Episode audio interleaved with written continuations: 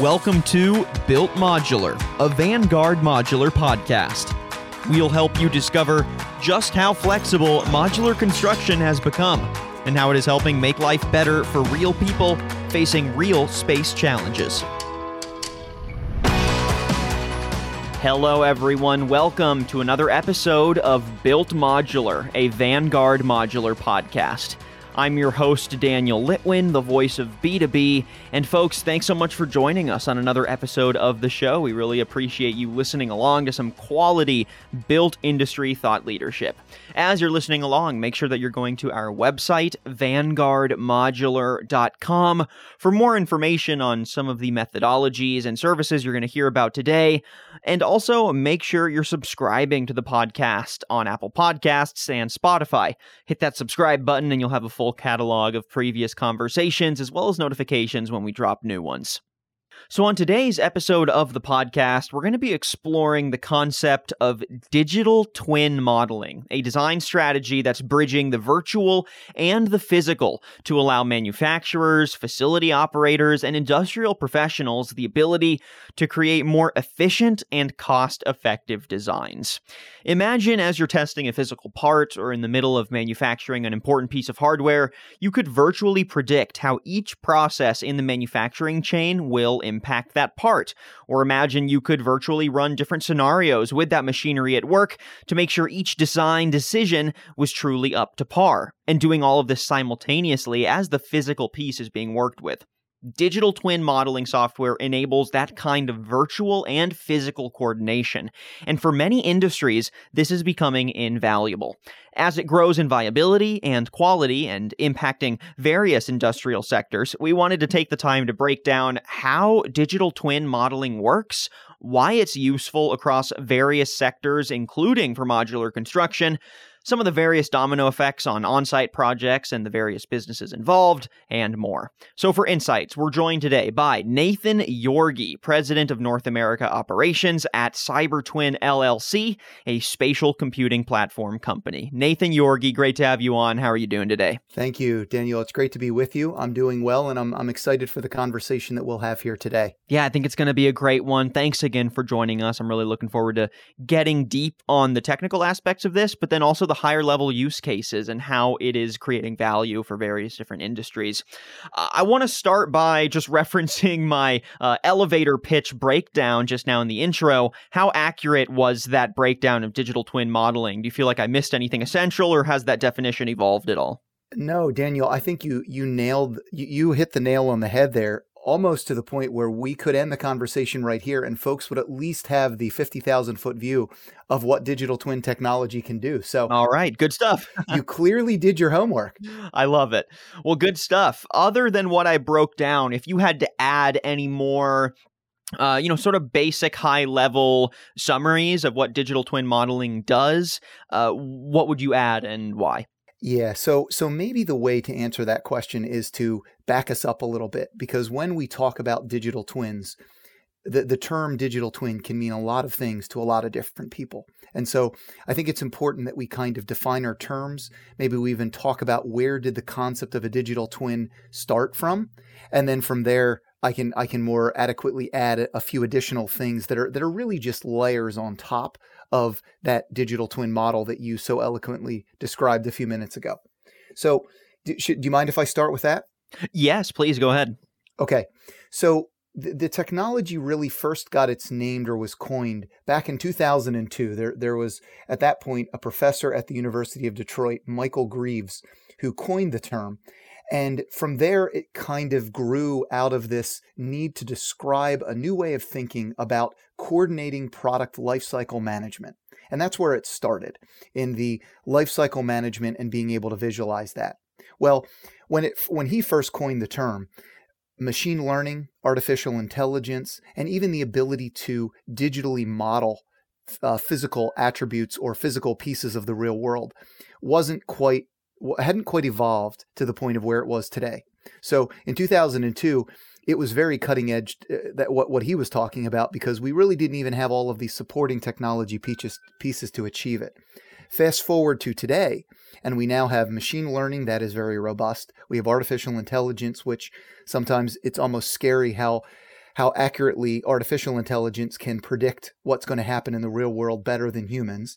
And then layer on top of that the coordinating technologies of virtual reality and augmented reality.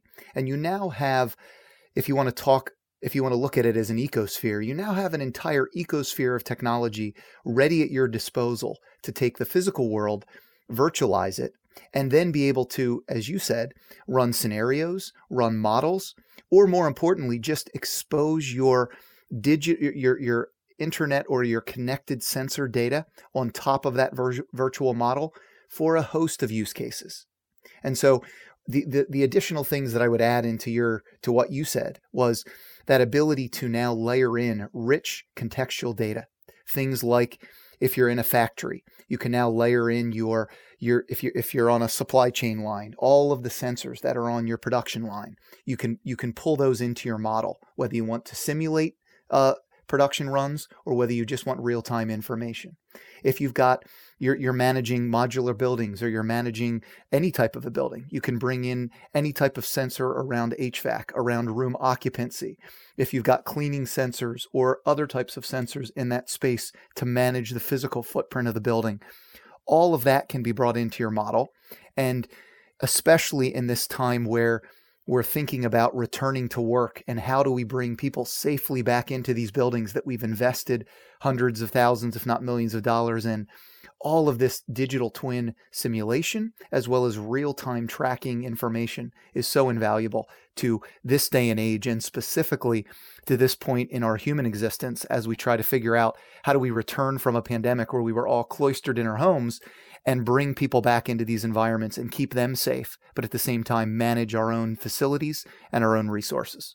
You brought this up already, and it was something I had planned to ask you about, but you intersected some of the uh, cutting edge technology that digital twin modeling now takes advantage of to help create that immersive and responsive virtual environment, including machine learning and artificial intelligence. Those are definitely the big two, but I'm curious, uh, you know, as our ability to manage data, sift through that data, and you know create both uh, robust breakdowns as well as visual representations of that data have also improved. Are there any other edge technologies that you you know that you would define as really empowering digital twin modeling today and if so can you break down some of those timelines as to how they've grown over the years to enable digital twin to get to where it's even at today Sure. So two key ones are the virtual reality and the augmented reality. So, the uh, about five or six years ago was when the the real uh, seed uh, investors came into this into the virtual reality and the augmented reality spaces. Players like Microsoft. Then Facebook came along. Apple is is on their heels, and we expect some type of an Apple augmented reality device either later this year or early next year. And so these uh, these companies, Oculus was another one that ended up being bought by Facebook and is now Facebook Oculus. And so all of these companies started the drive to bring these at the time were really considered gaming uh, platforms. Augmented reality not so much but absolutely virtual reality it was was where it was for commercial or just consumer gaming. And as the as the platforms improved you could now fuse and integrate that technology with a digital model so now I can take that digital model and I can put it into virtual reality or I can put it into augmented reality. On the augmented reality side, I have that ability to interact in real time because I can see the real world, but also interact with my virtual model for a host of simulation and real world uh, practical uses, which we can talk about more on the virtual reality side. Now I have the ability to immerse myself in that technology. And then things like hand tracking, eye movement, all of those things, as virtual reality technology has improved, we now can track all of that. So if you think about training and you think about training on a digital model, and now I have hand movement and eye tracking, the power of that and the and the insights into how people do things and whether they're doing it right or wrong has grown exponentially in say 5 years even as digital twin was getting its footing as a concept. You said, you know, back in 2002 when it was first being ideated, obviously these technologies were not as robust, so the vision for it was maybe a little less defined. Where and when did digital twin modeling first start to find its footing at scale? You know, really starting to integrate into an industry and showcase, oh, wow, this is viable. And not only is it a great tool, but could be something that we build entire processes around. So, track that timeline for us as well. Sure. So uh, it's it's a little bit fuzzy, and it kind of depends on who you talk to. But sure. somewhere around 2005 to 2007 is when, in, in my view, we started to see a real maturity of the technology. To and and part of that was the cameras that you use. So the the when it when it was first coined and people started to say let's do physical models, the the camera technology needed to be there to provide the rich cloud point imaging, as well as you needed the back end cloud point data services to be able to aggregate all of that data, compress it, compile it, and turn all of those polygrams that, that are captured through the scan into physical representations of the physical world. And so it was in that probably 2005 to 2007 where there was a convergence of we now started to have robust cloud plat- platforms. We had the first couple players, Matterport being one of them, into the space creating cameras that could be used to create these high fidelity scans. And that's where it, where it went from being conceptual to being practical. And then from there, it seems like every six months there's an exponential leap in now with these cloud services, AWS and Azure, being able to render and, and computate hundreds of millions of polygrams and shapes into physical or into virtual images of physical things, which make the texture better, which to the human eye make it look real. And so that just continues to grow right in line with the, with the camera technology that's allowing us to move probably about six years ago into 1080p to now 2K, 4K, and 8K, and then even beyond 8K is is where the camera technology is moving now one more timeline to track uh, before we get more specific on the technology, but I want to intersect your background a little bit now. I know you have a wide variety of experience working with uh, testing and integrating innovative technologies. For example, you had 18 years at Pfizer doing that kind of work.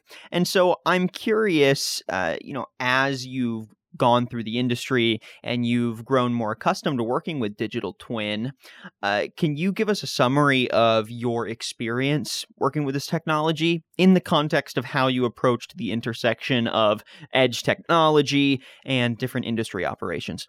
Sure. So as as you said it my my background is is almost exclusively in life sciences and pharmaceuticals and I've spent a large portion of that dealing with innovative technology. So my journey with digital twins started a lot later than 2002. You could say that I was a luddite in that sense and that I was behind the curve. But in 2017 was when I I was at a conference and I first heard about this uh, how digital twins were really starting to to change the way that manufacturing companies could optimize production and optimize downtime.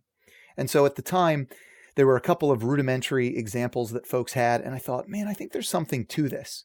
So, the way that I, I look at any type of innovative technology that I do, and honestly, now that I'm on the side of developing it, it's still kind of the value proposition for me is that the technology needs to be there to enable solving a problem.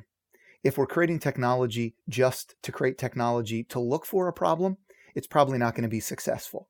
And so when I looked at digital twins, in my pharmaceutical lens, I thought, well, at the time we were we were struggling with getting solid production runs and and minimizing macro stops and micro stops on the production line. And there was all kinds of two-dimensional modeling software that we were trying. You, you'd, you'd employ people on the line to try to catch these things, but there was no good way to really model throughput and then be able to to in real time simulate and show if we if we change throughput we're going to see x gain or x loss or or here's how we could reduce some of that downtime. And so i started with an initial proof of concept with a digital twin and we created that that proof of concept mocked up a, very small, simple production line, and then we ran simulations of what would this, what would various parameters, how would it change our outcomes positively or negatively, and the insights that came from that proof of concept were immediate. I mean, we had insights that we didn't even think we were going to have. And when you pull in operators or you pull in engineers or you pull in the maintenance people and you have all of those different people who have siloed expertise and then they all add their input to a run and then you let it play out. The multifaceted insights that you get are so valuable and that's what really then catapult, catapulted in my my mind there is really something here and how do i find the, the companies that are doing this well and are doing it at scale and from there, it's been a very fun journey to bring digital twins to Pfizer, to use them as simulation tools, to use them as real time tools for our production and shift workers. And now, as I'm on the other side of that, building them, all of that insight helps inform the way that I develop our product at CyberTwin because I know that what we're developing actually meets a need. So, so I get to say we're enabling uh, someone or a company to do things better. We're not out there going, hey, we got this cool technology. Do you have a problem it'll solve? And so that's what I think is one of the most rewarding things about this particular technology is that it's directly applicable to challenges that building building owners, building maintenance, or manufacturing individuals face. All right, let's get more specific on actually uh, getting the most out of digital twin modeling software. And I think the basic sort of uh, requirement there to really uh, maximize this software is to take advantage of that virtual space. And what's great is that the virtual space can be just about anything. That's that's what makes it uh, so flexible. Is that it can represent just about any workflow or environment dependent on your industry. But to get there, you have to build that space. So, can you break down for us how those virtual spaces are built and what sort of factors um, businesses and professionals need to keep in mind as they try to build a virtual space that couples with a physical part or space as well? Yeah. So so Daniel, this is probably the most exciting part of this this conversation so far to me because this is where I can be become a little bit of a tech head. Uh, hopefully, I won't bore you all, but we'll we'll give you a little bit of information that's helpful. So, when we think about creating these models, there, there's two ways you can do it. Of course, if you already have your physical building or your or a physical room or or whatever physical attribute exists, you can do the scan. But never fear because if you if you're say in the in the stage of early development where we're building a new building, we're building a new warehouse, we're building a new modular building and we want to be all we have is architectural drawings or maybe we even have like some some form of AutoCAD even that can be turned into a visual representation.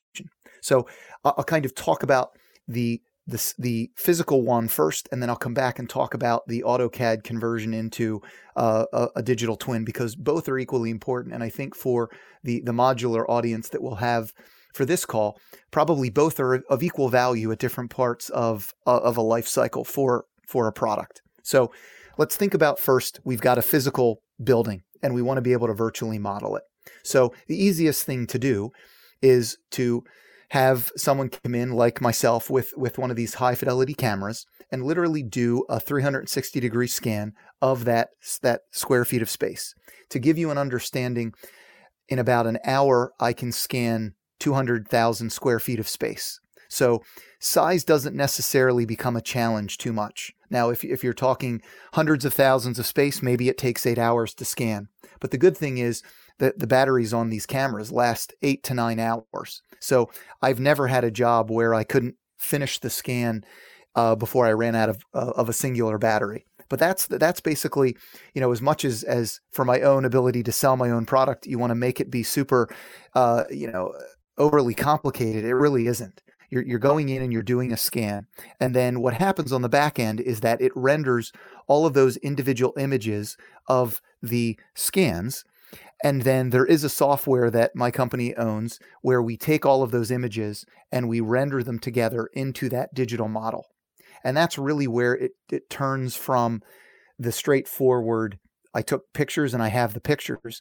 And now with the cloud point images and the three dimensional data that come from those images, we stitch it together and create that model. And so, without getting any more technical on how we take those various pictures together and, and knit them, I'll save that for another more detailed one. Let's flip over now to what if I've got an AutoCAD. So, say I've got a blueprint, or say even better, I've got an AutoCAD rendering of that blueprint. You can take that AutoCAD and using the same type of builder process, you render that in, and whether it's SolidWorks or whether it's Navisworks or any of the different uh, formats that that usually AutoCAD comes in, you can take that and and render that into a three dimensional view of your two dimensional blueprints. And then if inside, say, SolidWorks, you have already created additional pieces of like if we're talking about an office building, you've got chairs and you've modeled artwork or you've modeled tables, whatever it is, those can be imported into the 3D model as well, into the into the digital twin model as well. So now in both examples, we have our model. And from here is where the fun starts because now you can use the soft the, that digital twin software to to model, to run simulations, to overlay your IIoT data so that you can get real world information on top of the physical environment, or you can use it for tours.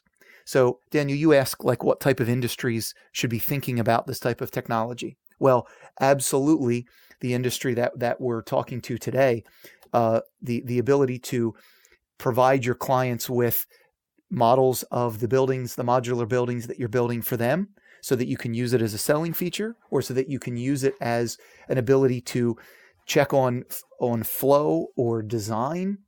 Uh, of course, manufacturing can leverage this technology, and so whether you're you're using it to determine correct placement of new manufacturing lines and new pieces of equipment inside your building, or you just want to be able to visualize a building that you plan to build and all of the inner workings of the electrical and the HVAC and the water lines and all the rest of the things that go into these highly complex buildings. Now you have the ability to, with the software, kind of reveal layers. So if I want to look at what's behind the walls, now I can look at the electrical. If I want to look at what's in the ceiling in the HVAC and how that's going to interact with maybe vents if you're doing chemical work or, you know, other hoods or things like that. Now you have the ability to look at that in a way you can never render in two-dimensional views. And then the other area where we're seeing quite an uptick, and honestly, it's due to restricting people's ability to go on vacation is in the the world of tourism. So we we have seen our company alone has seen an uptick in places, museums, or other other types of tourist attractions that want to create virtual, uh, have us scan their entire environment and then allow for virtual tours. So as an example, our company is is has worked with quite a few museums in Ireland and developed virtual tours of art galleries or virtual tours of breweries. Now, unfortunately, on the brewery tour, you, you don't get to taste virtual beer. That's a, that's a, a sad part, but you at least get to see and tour either with a narrated tour guide or without, and you can you can do free roam. What what's in that space? And so, the, the, this digital twinning capability uh, has many different extensions that it can be used for. And it really is up to the creativity of the designer or creativity of, of the client to say how far they want to take the technology and, and the use of it. Are there any industries that are really seeing the value of this at an industrial scale. I know you gave a few examples already, but uh, for example, digital twin really got its footing in industries like the real estate industry, where you could provide virtual tours, for example, and use that virtual space to represent a physical space well. Uh, but now that digital twin is being used uh, more simultaneously with that physical space and in industrial settings, has the software stepped up at all or been able to scale in surprising ways as of late? That's a great question, and there's two answers that I'll give. One is in the aerospace industry. So, uh, when aerospace companies are designing uh, very complex and very costly engines for planes, they need a, a they need a way to model uh, what what's happening inside that engine, and also to test out different parameters without the cost of building it and then breaking it in the process of learning how to do it better. And so this digital twin software and capabilities is one that has been used repeatedly in both the uh, kind of commercial commercial airlines, Boeing and Lockheed, and then also in the military setting because they have the same needs and in many cases they leverage the same companies.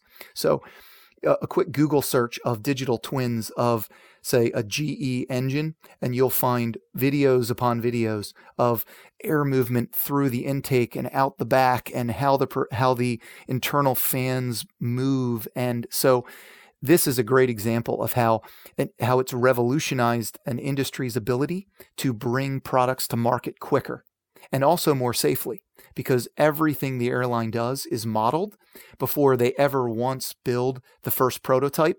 And then, of course, those prototypes go through many hours of advanced testing. But the modeling has saved them hundreds of millions of dollars in doing the modeling first. And then, in many cases, simultaneously, while they're building the, the physical engines, continuing to model what they're building to make sure that they're building it correctly. So that that's one example from the aerospace industry. Another example is in the manufacturing uh, space. And what I had said earlier is that many companies are using digital models as they as they simulate new production uh, capabilities that they're building, so that they run that they, they build their virtual production line. They move the pieces around, and then they run simulations to find what is the most optimal sequence of pieces of machinery and then what is the flow rate and how much output can I achieve in the quickest amount of time. And in many cases, they'll, they'll run hundreds of runs before they ever actually put brick and mortar and start putting the pieces of the of the physical production line together. And then, of course, where where it comes real time is once that production line is built, all of the sensors on that production line are now ported in. You have your physical, you have your digital representation of your physical model with real time sensors over top of it. And so now you have the ability in real time remotely to manage all of those pieces of machinery as they're spitting out data and helping you do predictive analytics. And we haven't talked too much about the predictive analytics uh, yet. Would you like me to jump into that a little bit now and explain how how this these these virtual models allow you to do predictive analytics? Yes, please. Yeah, go ahead and connect those dots for us. Uh, and if you could, um, also intersect the data management side of this because as much as the use cases are great, I also want to make sure our audience understands how they can get to the point where they can maximize those use cases, right? Like actually funneling the data and processing it and strategizing around it in a way that is scalable. Sure. So so so first let's start with the data management piece and and so when when you work many many of my peers who are in the the digital twin space you you want to build your digital twin platform so that it is it is rather technology agnostic meaning there are plenty of uh, data management tools. Like if you're on the, kind of the industrial side of things, maybe you're using PTC ThingWorx to manage your or or Siemens, or I could go on and, and name, name drop lots of companies who have these sensor platforms. And so when you're thinking about doing this at scale and you really want the data insights, the first thing to think about is what platform do I want to use to in to collect and then ingest my sensor data so, assuming that you've made that decision, the next thing to say is, well, how am I going to get all of that valuable sensor information into my model? And that's where a company like ours can come in and say, well, we have APKs that will link whatever sensor information you have into the platform. So then, assuming that you have the sensor information into the platform, this is where the predictive analytics come into play and where that where data management really shows its value. So with the speed of these cloud platforms like Microsoft Azure or um, Amazon Web Services, they have machine learning capabilities that exi- that natively exist inside these cloud services. And the more data points that are ingested, the more information this machine learning can computate and spit out you know, for the last three weeks, there's been a slight change in the harmonization of this one piece of equipment. You know you told me when you set up your parameters that it should the you know that that the it shouldn't vibrate more than 100 milliseconds. And it's i've noticed that there's been six times where it's vibrated over that. Well a human's probably never going to pick that up because those are micro data points. But machine learning picks it up and then either through the model or through the dashboard the back end dashboard that manages this data you you now have those insights driven to the individuals. So now the individual can say, "Oh, look, it's telling me that there's been this change in in frequency." Well, now the human can make a decision. Do I want to worry about that? Is that just an outlier? And so if it becomes an outlier, the human now has the ability to correct the machine and say, "This isn't a worry." Well, next time the machine will learn from that. And so the next time it will not give that same advice. But if the human says, oh, this is a good catch, I should investigate further, now it becomes a check in the column of, this was a good insight. And now machine learning can go, next time I will repeat that. And the more data it gets, the more ability it, it gets to refine the insights that it provides to the human. So hopefully, not getting, I could go a lot more technical, but at kind of layman's terms, hopefully that gives some answers the question and gives some good insight there. Absolutely. And we'll get into some strategies for how businesses can really maximize digital twin modeling, uh, more specifically around how to integrate them and what are some of the processes for uh, getting started with that software. Before we do that, I want to highlight one more industry, and that would be the modular construction space. We're obviously on Built Modular today, so I'm curious has digital twin modeling been used at all in modular construction, and to what effect? So, it's a great question, and, and it's one that I honestly had to do a bit of research before coming on to the podcast because I just from my own background and what, how I've used digital twins, I wasn't 100% sure. But through the research that I've done, it does look like there is quite a lot of digital modeling happening in the modular building space. And again, it's for it's for many of the use cases that we've already talked through in our time today. You know, it's the it's the ability to model, it's the ability to show what what the space is going to look like so that the customer can see what they're getting before they get it. And so it, it's it's all of those practical kind of uses of bringing something to life and then once you have it maintaining it and managing, you know, its use. And I feel like specifically with modular construction, there's a useful intersection between a virtual space and a physical space. Uh, you know, like any construction project, you don't really get to see what that space is going to look like until it's done and finished. With modular spaces, that that gap is bridged a little bit more because of the fact that sometimes modular spaces are shipped to their location already built or you know they're uh, structured into key pieces like a puzzle and you're not starting literally from scratch building the lumber and the pipes and everything. You're more just connecting sections of a building. Uh, however that doesn't mean that there are still ways that uh, you know that physical space could go wrong or there could be misconceptions around how it would translate onto the site that maybe you couldn't predict unless you had that virtual space to help digitally twin model it. So can you give us that intersection? Have there been any, uh, you know, unique use cases you can highlight that showcase just how useful digital twin is in the modular construction space? So that's that's a great question, and I have two kind of examples that I think will bring it to light and illustrate the value. So so that they both both of them come from my time at Pfizer uh, one of our production facilities was looking to do a rather sizable enhancement to our facility. But because we were going to run production at the same time we were enhancing the building, it required us to be very creative in the way that we added kind of modular, and in a way do modular construction. And so I, I remember the, the, the group asked me to bring in our digital twin software. And we, we set it up and then we, we loaded the current AutoCAD drawings that they had. And the first insight within the first 10 minutes, uh, I remember the lead engineer started to just walk through the virtual space and he came to a conference room.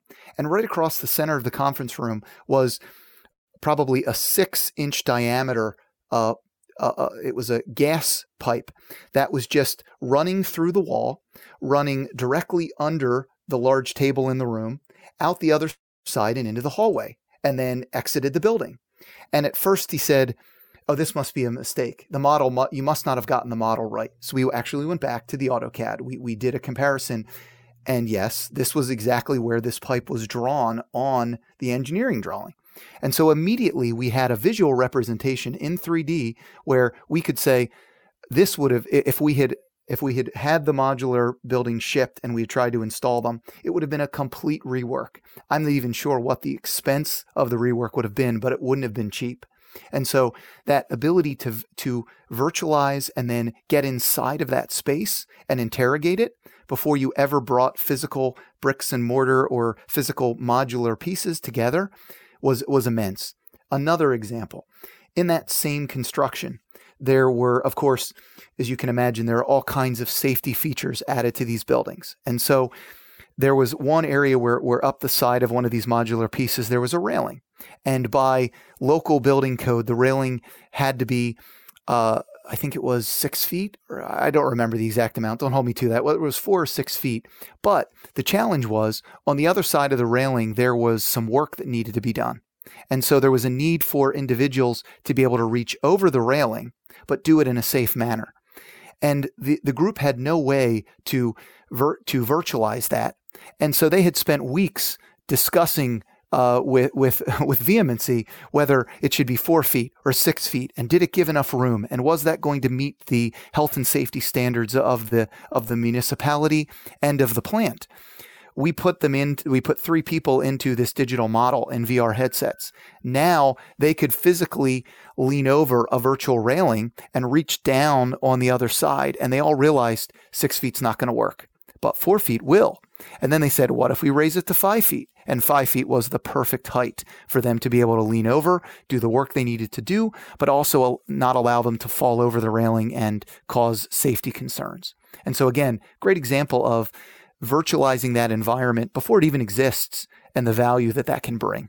All right, we're getting to the back half of our conversation here. So I want to wrap up by asking a set of questions that will hopefully give our audience some tips and tricks on how to get digital twin software integrated into their industries, some of the potential roadblocks they need to be aware of, and how the software is sort of set to evolve or uh, some wider, maybe structural inhibitors that we need to keep in mind as we bring this into the field. So, how long do digital twin modeling processes actually take in practice when it's time to create that virtual space and then have it sync with a physical space and get data back that you can strategize around and use proactively?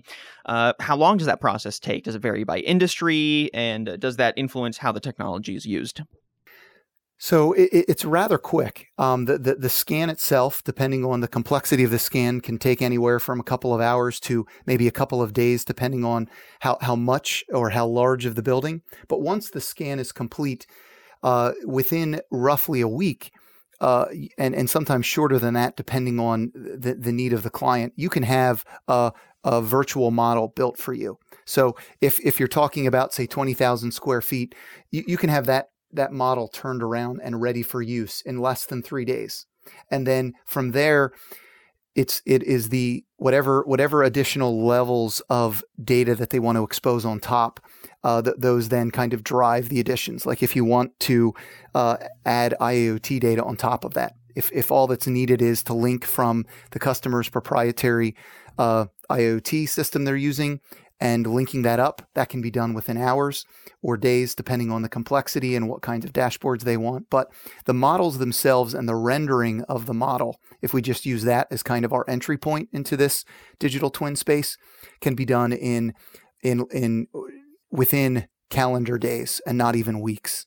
With that in mind, as businesses are looking to adopt digital twin modeling into their processes, where do they begin with integrating it? Are there other prerequisites that need to be met before digital twin is most useful such as uh, expanding your digital network capacity integrating other technologies uh, getting a grasp of your data management kind of wh- where does it fall so as you can imagine, companies probably fall on that spectrum all over the place. You know, we work with some companies that have very advanced data strategies, have very advanced networking capabilities. And so then it really is a plug and play where they, you know, they, they have all of the prerequisite systems built and, and then we can come in, give them the digital model, and then they can start uh, gaining insights. But I, what I would say is don't let your, your company's either lack of network strategy, uh, data strategy or even sensor strategy be a blocker. Because one of the things that, that, that can be done is that very quickly a company like CyberTwin can come in and consult with you on the kind of those gaps that are needed. And the nice thing is that the model has no prerequisite of any of these other things. The model can be scanned and companies can start leveraging the model while if they need to evolve their data strategy or their sensor strategy or even their network strategy. Those things can happen in parallel. So I always advise don't let any of those lack of prerequisites stop you from saying, let's, let's start extracting value from the model. Because just having the physical model and being able to use it for planning purposes alone, if you're not connecting any data to it, is extremely valuable. Now, the other way that I would answer that question is when companies come to to CyberTwin and say, you know, we think we have a need. Usually, I don't lead with a technology question of, okay, how do you want to leverage the model? Where I like to start, and this is this is my my kind of advice for people who are interested in this is think about what is your end goal. Is your end goal that you want to create a connected worker strategy? And so you want this visualization to enable your workers to be more productive, more compliant, produce less errors. Or is your or or is your your your goal of a digital twin to be able to ensure 100% compliance as you build new buildings? Or maybe you're in the construction space like the, the modular space and you just want to be able to ensure that every building you built is directly meeting the client's needs. Really understanding what your your your end state is allows us then to back into what parts of that technology stack are going to deliver the value. Maybe your end goal is I want to be able to provide superior training. And that's something we haven't even touched on too much that digital twins provide is that ability to train in a way that you can't train by handing someone a work instruction or or a standard operating procedure and say read this and then go into a space and be competent at it our world has has grown too complex for that. And so the training needs of today require individuals to be able to touch and feel and interact with very complex processes. And so maybe your needs are I want to be able to create a digital twin so I can train my employees on how to manufacture the physical thing or how to manufacture you know widgets or whatever it is that your business creates. And so the first step is to really sit back and take stock of what, what is our what is our end goal here whether it's a human capital goal or whether it's uh, an operational goal or a manufacturing goal because that then informs the conversation and honestly if you ask cybertwin to get involved those will be the questions that i ask you first sometimes to the annoyance of the customer but in the end it allows CyberTwin to provide an end product that is going to meet the full life cycle of your needs and not just giving you a digital model that you say, well, this was great, but what does it give me? And that's where we don't want you to be with this really nice, sexy digital model that you're not sure what you're going to do with. Because then we failed, and you know, uh, uh honestly, the customer has failed as well because they, they they don't have execution of this digital asset. On the flip side of that is making sure that this technology can be integrated with the workforce as well, and making sure that all the people that have uh, hands-on use of the tech either in the design stage the use stage or the you know post stage right? The analysis and strategy stage uh, can actually do something with it and understand its use cases. So do you have any tips or strategies on employee education and making sure that as this is integrated, the right people are brought to the table early, and uh, you know, given that that kind of boilerplate rundown for why this is useful and how to integrate it. Yeah, so you you hit the nail on the head there, and that the the human capital management side of any technology is the largest part of your adoption curve. You know, you can create amazing technology, but if you're whether whether you're creating it for your your client or whether you're you're creating it for your own employees, that value proposition of what's in it for me has to be there. And so again, um, my advice on that front is first under first create that value proposition for your company. Why should somebody care about what we're doing?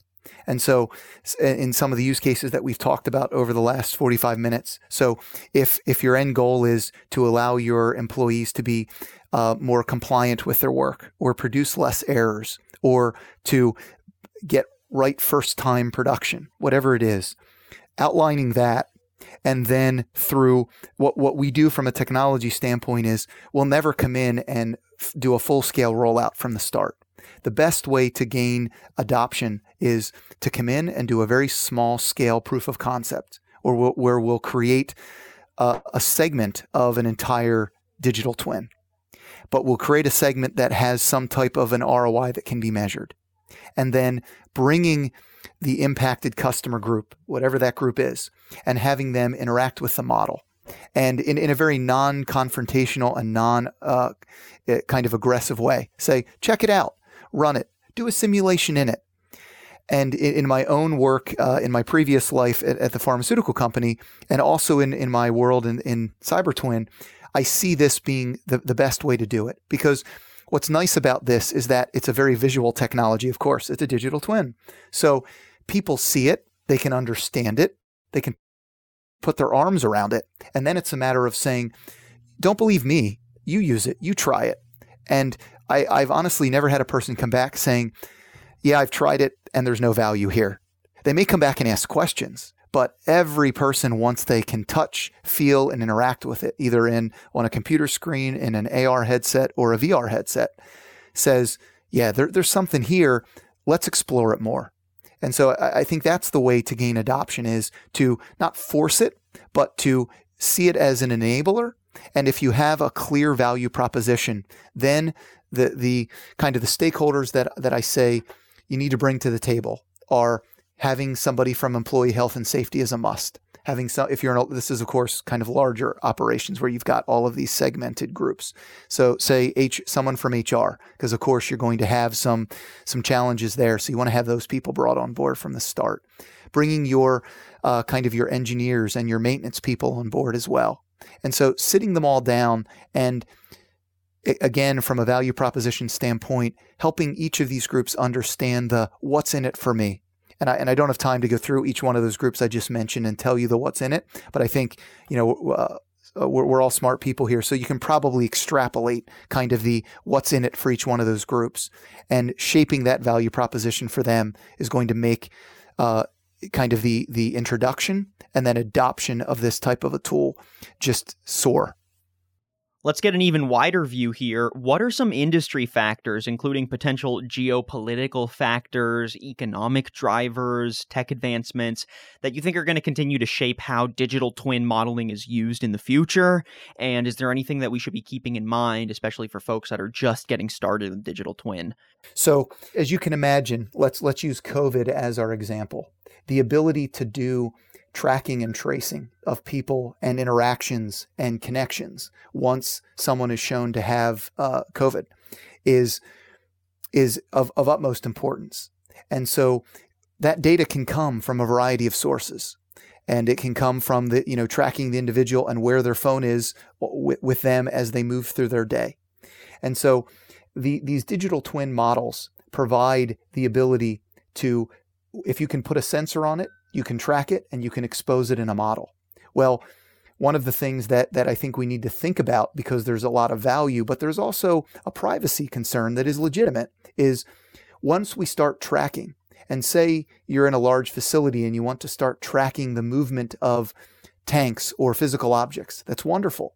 But what if you want to be able to know where individuals are for safety purposes, for emergency purposes, or even for um, either allowing them or not allowing them into certain areas without appropriate training. Again, digital twin models give you the ability with, with sensor data behind the scenes to expose all of that. But what needs to be wrestled with. And this many times is done at a company level. Sometimes it's done at a geopolitical level when, say, like the EU will say, you know, certain data, certain pri- private data can be exposed and then other bits cannot. That creates, um, whether it's at a company level or more of a geopolitical level, conversations that need to occur before you would implement some of the technology in some of the use cases. Of course, if it's just physical assets, there, there's no privacy issues. But where the technology is evolving very quickly is for return to work and safety issues of being able to say, um, you know, we, we have a, a four story office building and, and people are going to return and, and need to use this space. And how do we ensure cleanliness? How do we ensure as occupancy changes, we'll clean dynamically to make sure that we're staying ahead of, you know, the, the, the safety curve there? Well, to do some of that, you, you need to start thinking creatively about what am I tracking? I, I, I, may not want to track people, but I may want to track the laptop they're using. Or in the case of cleaning, I may want to uh, put a sensor on that cleaning cart so that I know the cleaning individual has cleaned a room because the cleaning cart went in and out of the room and, and did what it did. So it's it's those kind of things where the the ability to track is going to grow. The ability to get very minute levels of data on wh- where things have moved and then take action based off of it is only going to be more readily at our fingertips. But yet at the same time, we need to balance that with the privacy concern. And finally, as we look ahead at which industries may be able to maximize digital twin software, are there any that haven't really seen the use or the value of it that you think moving forward will or are on track to adopt it? Maybe, you know, if we continue to intersect COVID to the conversation here in the healthcare space specifically. You can almost paint a picture where every industry uh, that, that, that has a need for it isn't fully leveraging it yet. And, and some of it is just due to the nascent nature of the technology as, as it evolves, as it grows, as people have kind of understand what it is uh, the the adoption rate will pick up. But I, I think to what what I think you're alluding to there is I, I expect with uh, the return to work as a result of COVID, there will be a large demand over the next, say, six to 12 months, where digital twins have a much larger space in the conversation around managing return to work, managing safety, and managing movement of people and occupancy. And I think it actually has a knock on effect post COVID because while I'd love to say this will be the last pandemic the world will face, unfortunately it won't be. And so there will always be this need to have systems at the ready to be able to manage this. And I, I've had some conversations recently with large real estate firms who manage buildings who are saying, our customers are coming to us saying, what is the return to work strategy? And we don't have a strategy other than you know ha- using physical people and monitoring what how do we use digital technology? And so i suspect if there's one industry where there's some real need a need driver for growth it may be that industry as real estate companies want to they need to bring people back into the spaces that they're leasing, but they need solutions, viable solutions, to ensure to these companies that lease space from them that we'll we'll keep you safe, and here's how we're going to do it. And on that note, Nathan, I think that does it for our conversation today. We've broken down the timeline, the technologies, the use cases, and the future of digital twin modeling. I think this is going to be the holy grail now moving forward for anyone that's looking forward to integrating this technology, has questions about how to put it to use, uh, or is unsure if their industry even has a use for it in the first place. So, thank you again to our guest, Nathan Yorgey, President of North America Operations at CyberTwin LLC, for all of your insights today. If folks want to find out more about CyberTwin, some of your technologies, and how you are putting digital twin to use, how can they get in touch? How can they learn more? So you, you can you can reach me at the following email address, N-Y-O-R-G-E-Y at cybertwin.com, cybertwin all one word. You can also reach out uh, to us at www.cybertwin.com and that's our, our website. And from there, you'll find a host of resources around cyber twins. Uh, we have some links to our partner companies there, and uh, you can reach out to us. There's a chat function there where you can ask any questions, and we'll get back to you in a very timely time frame. I love it. Nathan Yorgey, thanks again for your time. It's really been a pleasure today. Thank you very much, Dan. And thank you everyone for listening to another episode of Built Modular, a Vanguard modular podcast. If you like what you heard and want to listen to previous episodes, make sure that you're heading to our website, vanguardmodular.com, for more podcasts, videos, and articles covering a swath of thought leadership in our industry and beyond. And make sure you're subscribing to the podcast on Apple Podcasts and Spotify. I'm your host, Daniel Litwin, the voice of B2B. Till next time.